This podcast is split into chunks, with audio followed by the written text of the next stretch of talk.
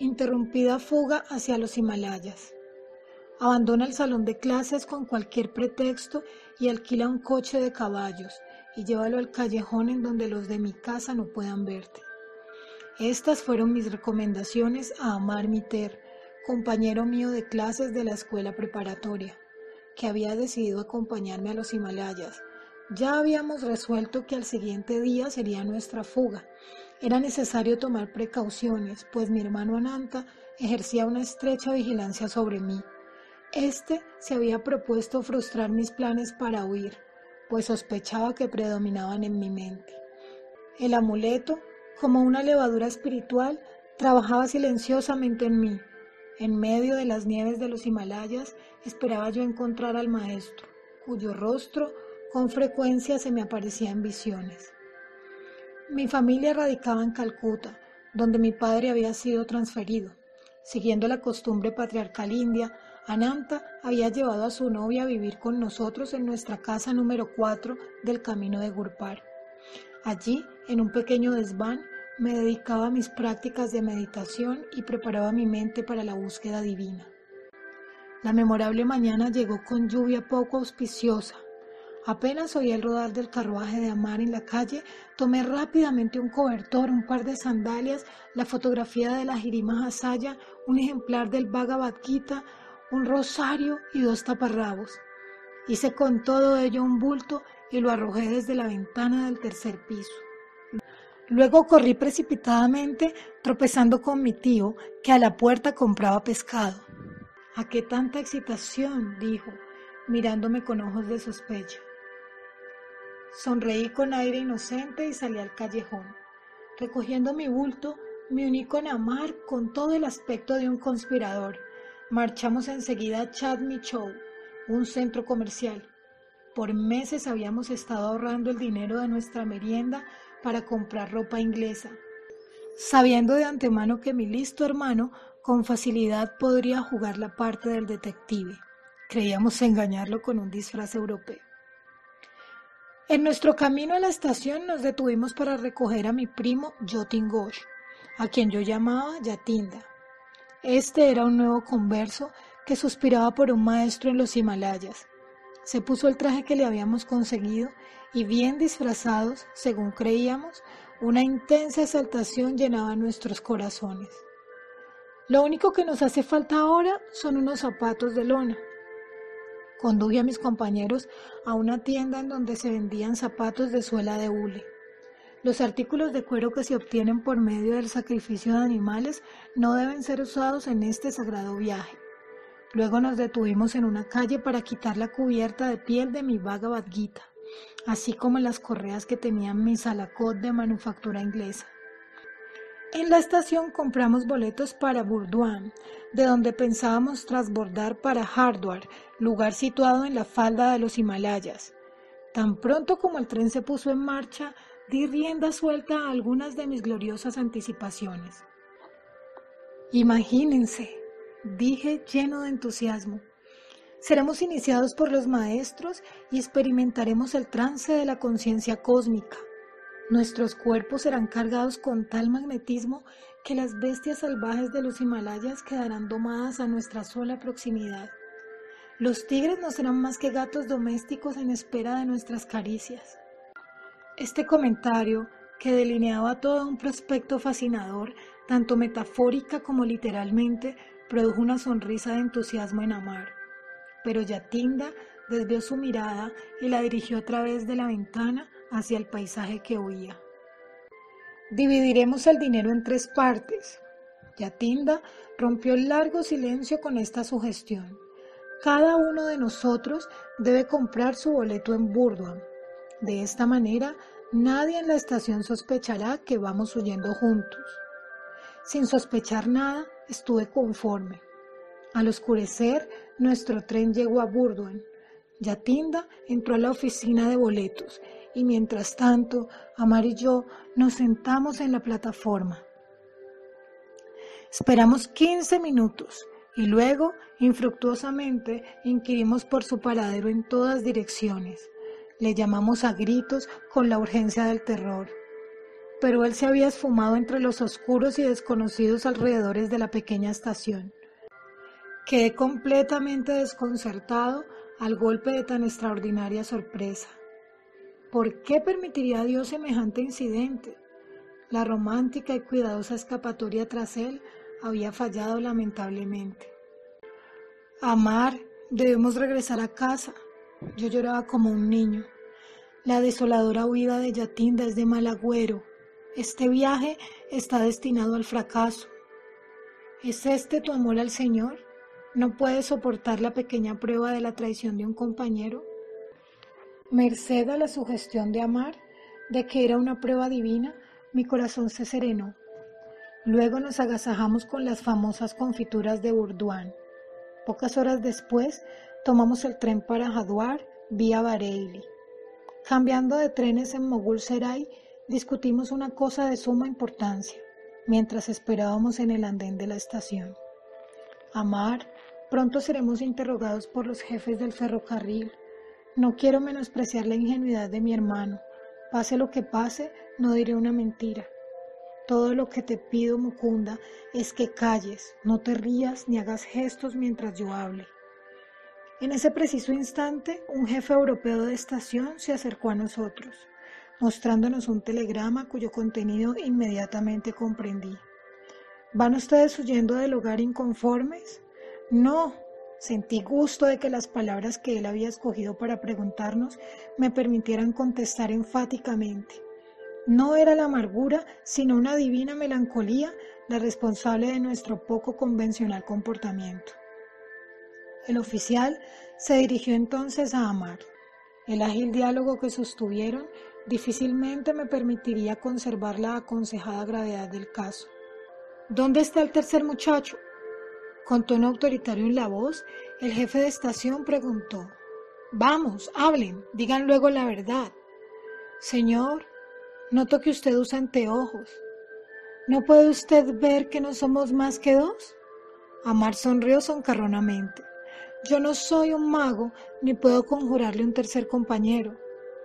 El oficial, visiblemente desconcertado por la impertinencia de Amar, buscó luego otro punto vulnerable. ¿Cómo se llama usted? Me llaman Tomás, soy hijo de madre inglesa y de un padre indio convertido al cristianismo. ¿Cuál es el nombre de su amigo? Yo me llamo Thompson.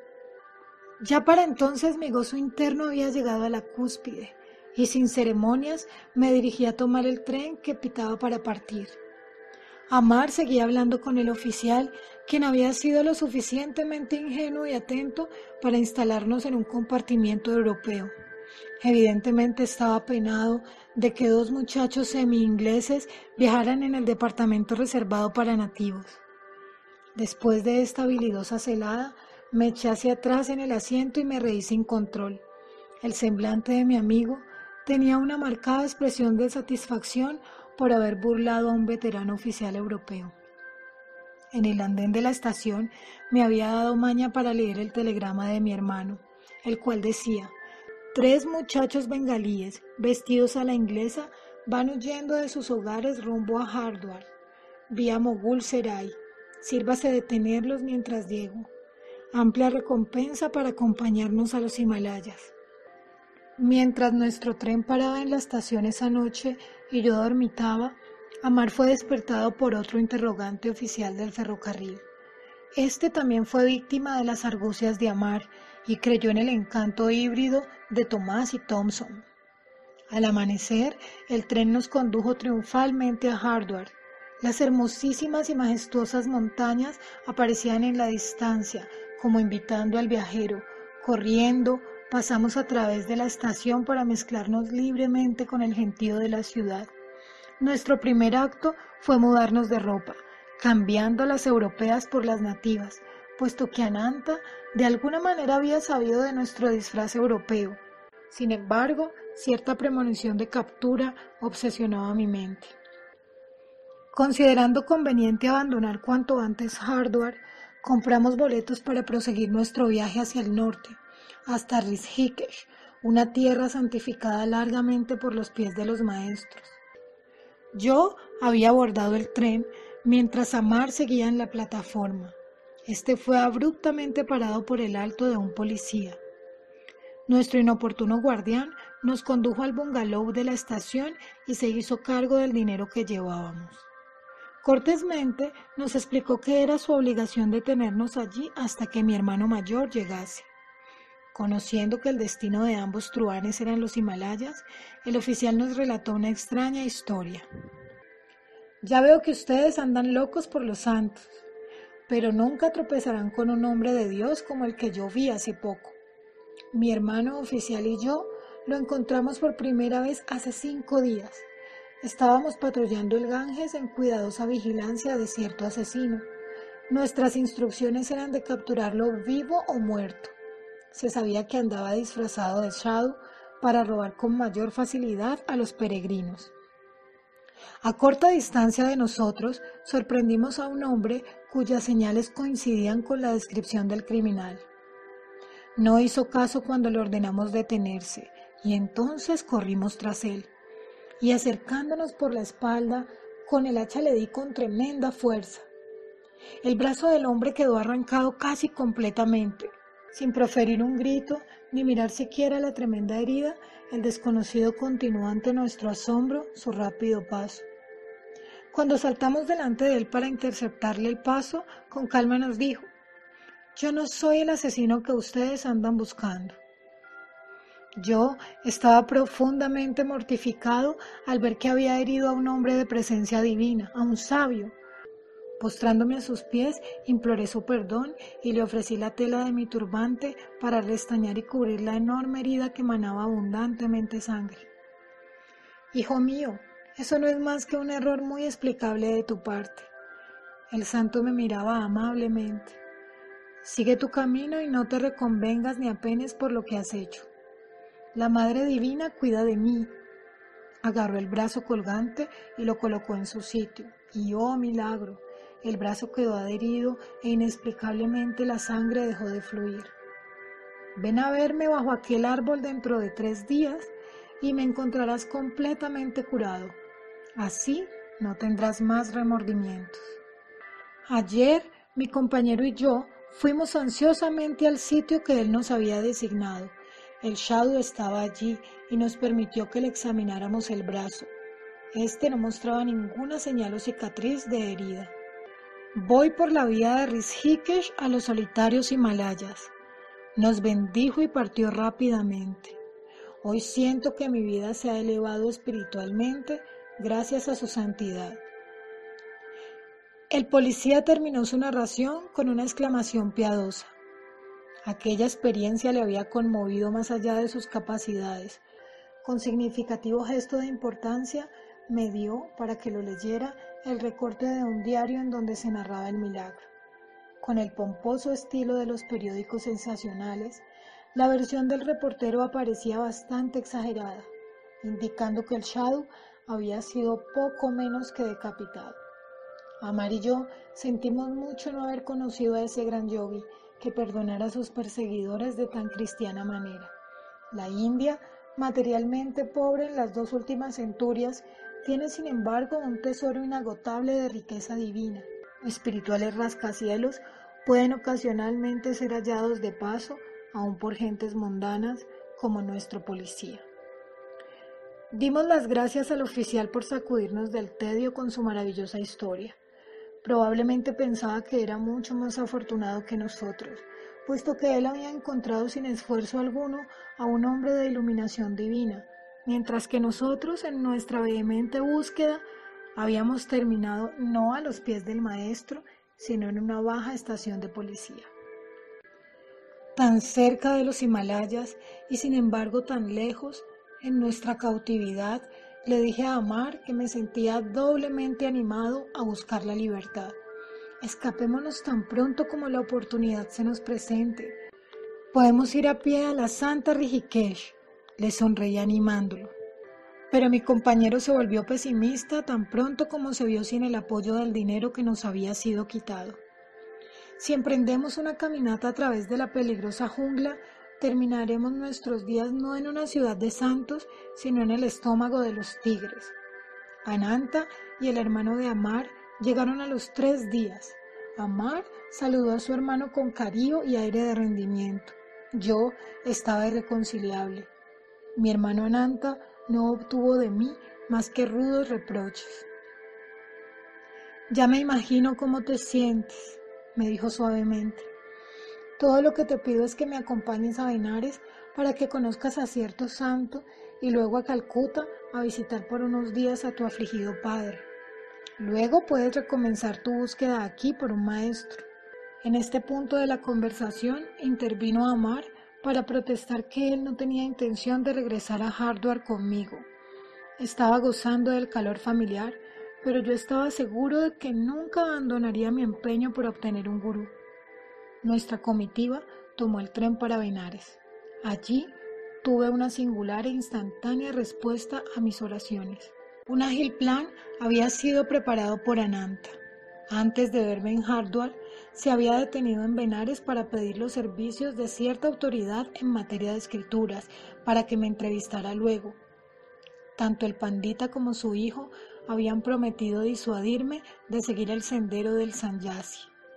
Ananta me llevó a su casa. El hijo, un joven de exageradas maneras, me saludó en el patio. Luego me enganchó en un largo y tedioso discurso filosófico. Pretendiendo tener un conocimiento clarividente de mi futuro, desacreditaba mi idea de convertirme en monje. Encontrarás continuamente sinsabores y nunca llegarás a conocer a Dios si insistes en desertar y abandonar tus responsabilidades habituales. Tú no puedes poner a un lado tu pasado karma sin las experiencias de este mundo. Las palabras inmortales de Krishna vinieron a mis labios para darle contestación. Aún aquel de peor karma que incesantemente medite en mí rápidamente pierde los efectos de sus malas acciones pasadas. Volviéndose un alto espíritu, pronto alcanza la paz eterna. Arjuna sabe esto, por cierto. El devoto que pone su fe en mí jamás perece, pero los pronósticos enérgicos del joven habían sacudido ligeramente mi confianza. Con todo el fervor de mi corazón, oré silenciosamente a Dios. Por favor, resuelve esta duda y contéstame aquí mismo ahora si tú deseas que yo lleve la vida de un renunciado o la de un hombre mundano. Advertí entonces que un shadow de noble semblante se hallaba justamente en la parte exterior de la casa del pandita. Indudablemente estaba enterado de nuestra conversación entre el sedicente visionario y yo, porque el extraño personaje me llamó a su lado. Yo sentí el poder inmenso que brotaba de sus tranquilos ojos. Hijo, no le hagas caso a ese ignorante. En respuesta a tu plegaria, el Señor me encarga de decirte que tu único sendero en esta vida es el de renunciado. Con tanto asombro como gratitud, sonreí feliz por el decisivo mensaje. Apártate de ese hombre. El ignoramos estaba llamándome desde el patio. Mi santo guía levantó su mano bendiciéndome y se marchó lentamente. Ese Shadow está tan chiflado como tú. Era el canoso pandita al que me hacía la encantadora observación. Él y su hijo me miraban con aire lúgubre. He oído que él también ha dejado su hogar por una vaga búsqueda de Dios. Volví la espalda. A Ananta le dije que yo no entraría en más discusiones con semejantes huéspedes.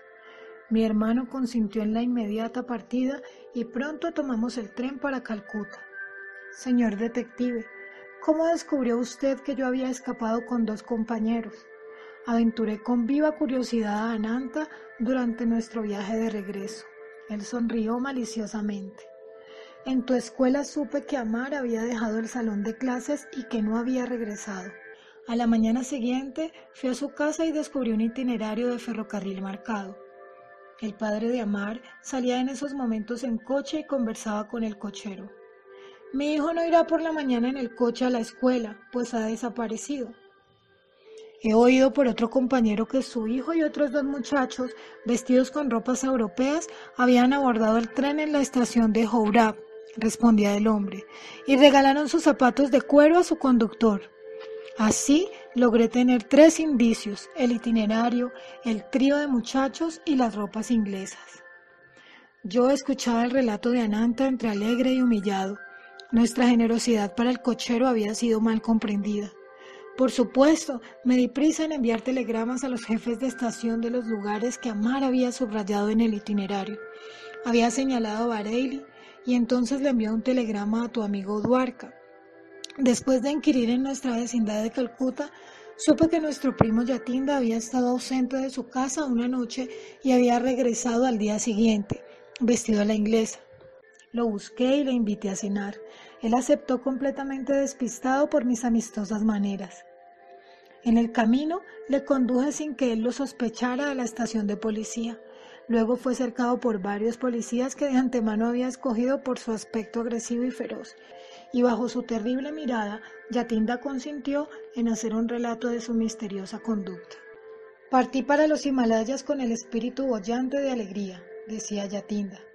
La inspiración me llenaba a la sola idea de encontrar a los maestros, pero tan pronto como Mukunda dijo, durante nuestro éxtasis en las cuevas de los Himalayas, los tigres quedarán fascinados y rondarán cerca como gatos domésticos. Mi ánimo se heló y gruesas gotas de sudor corrieron en mi frente. Entonces, ¿qué? Pensé, si la fiera naturaleza de los tigres no cambia por medio del poder de nuestro trance espiritual, ¿nos tratarán a nosotros con la bondad de los gatos caseros? Mentalmente me veía ya como huésped obligado del estómago de algún tigre y metido en él, no de cuerpo entero, sino en pedacitos. Mi descontento contra Yatinda se desvaneció en risa. Ese pequeño momento de hilaridad valió por todas las angustias que él me había causado. Debo confesar que sentí una cierta satisfacción al saber que Yatinda no había escapado tampoco al encuentro de la policía. Ananta, Eres un sabueso de nacimiento. Mi mirada de divertimento no carecía de cierta exasperación. Yo le diría a Yatinda que estoy satisfecho de que su modo de proceder no se haya debido a una traición como parecía, sino únicamente al simple instinto de conservación. Ya en el hogar en Calcuta, enternecedoramente, mi padre me suplicó que contuviera los andariegos pies por lo menos hasta que hubiera terminado mis estudios en la escuela secundaria. Durante mi ausencia, él había madurado un atractivo plan por medio del cual un santo pandita, Swami Kevalananda, iría regularmente a mi casa. Confiadamente me lo anunció diciendo, este sabio será tu tutor de sánscrito. Mi padre creía que podría calmar mis anhelos religiosos recibiendo instrucción de un filósofo erudito. Pero las cartas pronto se voltearon. Mi nuevo instructor, lejos de ofrecerme arideces intelectuales, atizó las ascuas de mi admiración por Dios. Desconocido para mi padre, Swami Kevalananda era un exaltado y ferviente discípulo de la Jirima Hasaya. El incomparable gurú tenía miles de discípulos conducidos a él por su irresistible magnetismo divino. Más tarde supe que la Jirima Hasaya había caracterizado muchas veces a Kevalananda como un rishi o sabio iluminado. Abundantes rizos adornan la hermosa cabeza de mi instructor. Sus oscuros ojos insondables tenían la transparencia de los de un niño. Todos los movimientos de su ligero cuerpo eran de un deliberado reposo. Siempre amable y gentil, estaba constantemente establecido en la conciencia del infinito. Nuestras horas más felices fueron pasadas juntos en la profunda meditación de Kriya. Kevalananda era una notable autoridad en los antiguos sastras. Su erudición le había hecho ganar el título de Sastri Mahasaya y por el cual era generalmente conocido y saludado, pero mi educación en sánscrito era casi nula. Siempre busqué toda oportunidad para hacer caso omiso de la prosaica gramática y en cambio hablar de yoga y de la Hasaya. Mi tutor me complació cierto día contándome algo de su propia vida con su maestro. Decía, claramente afortunado, pude permanecer cerca de la Jirima Hasaya por diez años. Su casa en Benares era la meta nocturna de mi peregrinaje. El gurú se hallaba siempre presente en su pequeña salita de su primer piso. Conforme se sentaba en su postura de loto, sobre un asiento de madera sin respaldo, todos sus discípulos lo rodeaban en semicírculo. Sus ojos centelleaban y bailaban de alegría divina. Los tenía habitualmente entrecerrados, atisbando a través del telescopio interno hacia la esfera de eterna felicidad. Rara vez hablaba extensamente. De vez en cuando su mirada se fijaba en algún estudiante necesitado de ayuda. Luego, con efluvios de luz, a torrentes salían sus palabras curativas. Una indescriptible serenidad florecía dentro de mí a su simple mirada. Estaba saturado con su fragancia, como si él fuera un loto del infinito. El estar con él, aún sin hablar una sola palabra, por días era una experiencia que transformaba todo mi ser. Si alguna barrera se interponía en mi senda de concentración, buscaba meditar a los pies del Maestro. Entonces los más sutiles estados mentales llegaban fácilmente a mi dominio. Tales percepciones me escaparon siempre en presencia de instructores menores. El maestro era un templo viviente de Dios, cuyas puertas divinas estaban siempre abiertas a todos los discípulos a través de la devoción. La Jirima Hasaya no era un intérprete libresco de las escrituras. Sin esfuerzo alguno solía hundirse en la biblioteca divina. La espuma de las palabras y el rocío del pensamiento manaban de la fuente de su omnisciencia. Poseía la maravillosa clave que abría la profunda ciencia filosófica empapada durante edades en los Vedas.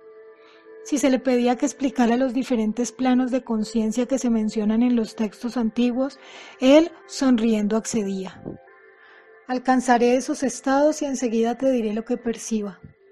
Era entonces diametralmente opuesto a ciertos instructores que aprenden las escrituras de memoria y luego ofrecen no realizadas abstracciones. Sírvete exponernos las sagradas estancias según su significado se te presenten. El taciturno gurú con frecuencia daba esta instrucción a algún discípulo próximo a él. Yo guiaré tus pensamientos para que hagas una interpretación correcta. De esta manera, muchas de las percepciones de la Jirima Hasaya fueron registradas y anotadas con voluminosos comentarios de diversos estudios. El maestro no aconsejaba jamás una creencia esclava. Las palabras no son más que cáscaras, decía. Ganad la convicción de la presencia divina a través de vuestro propio y feliz contacto en la meditación. No importaba cuál fuera el problema del discípulo, el gurú aconsejaba la práctica de Kriya Yoga para su solución. La llave de yoga no perderá su eficiencia cuando yo no esté más en este cuerpo para guiaros. Esta técnica no puede ser encuadernada, manoseada y olvidada al modo de las inspiraciones teóricas. Continuad sin cesar en vuestro sendero de liberación por medio de Kriya, cuyo poder estriba en su práctica. Yo mismo considero el sistema más eficaz para alcanzar la salvación a través del esfuerzo personal y que jamás haya sido evolucionado para el hombre en su búsqueda del infinito. Que Balananda terminó así con su testimonio. Por medio de su uso, el Dios omnipotente, oculto en todos los hombres, se hizo encarnación visible y viviente en el cuerpo de la Jirima Hasaya y en algunos de sus discípulos. Un milagro de tipo crístico por la Jirima Hasaya tuvo lugar en presencia de Kevalananda. Mi santo tutor me contó el suceso un día, alejados sus ojos de los textos de sánscrito que estaban ante nosotros. Un discípulo ciego llamado Ramú me causó mucha lástima. ¿Por qué no tenía luz en los ojos cuando tan fielmente servía a nuestro Maestro en quien la divinidad resplandecía plenamente? Una mañana traté de hablar a Ramú, pero él se sentaba por largas y pacientes horas a abanicar al gurú con un abanico hecho de palma de ponca. Cuando por fin el devoto salió de la habitación, yo le seguí. Ramú, ¿Cuánto tiempo hace que estás ciego? Soy ciego de nacimiento, Señor. Nunca mis ojos han sido bendecidos con un vislumbre de sol. Nuestro omnipotente gurú puede ayudarte. Hazle por favor esa súplica. Al día siguiente, Ramú se acercó tímidamente a la Jirima Hasaya. El discípulo se sentía avergonzado de pedir que una riqueza física fuera agregada a su superabundancia espiritual. Maestro, el iluminador del cosmos está en ti. Yo te ruego que conduzcas su luz a mis ojos, de manera que perciba siquiera su tenue resplandor. Ramú, el esplendor del sol tendrá una especial aurora para ti. y en una semana se realizó. Por primera vez en su vida, Ramu pudo contemplar la hermosa naturaleza. El omnisciente uno había inducido a su discípulo a repetir el nombre de Rama, adorado por él sobre todos los santos. La fe de Ramu era el suelo devocional ya arado, en el cual la poderosa semilla del gurú había germinado con la curación permanente. Kevalananda guardó silencio por un momento para rendir un nuevo homenaje a su gurú. Era evidente que en todos los milagros que la Jirima Hasaya operaba, nunca permitía que el principio del ego estuviera presente, considerándose como una fuerza causativa. Por su perfecto e irresistible renunciamiento al egoísmo, el maestro capacitaba al poder primario de salud para que fluyera libremente a través de él. Los numerosos cuerpos que fueron espectacularmente curados por la Jirima Hasaya más tarde tuvieron que alimentar las llamas de la cremación, pero el silencioso despertar espiritual que él operó, los discípulos crísticos que él formó, forman su cohorte de imperecederos milagros. Yo nunca llegué a ser un erudito en sánscrito, que Balananda me enseñó la síntesis más divina.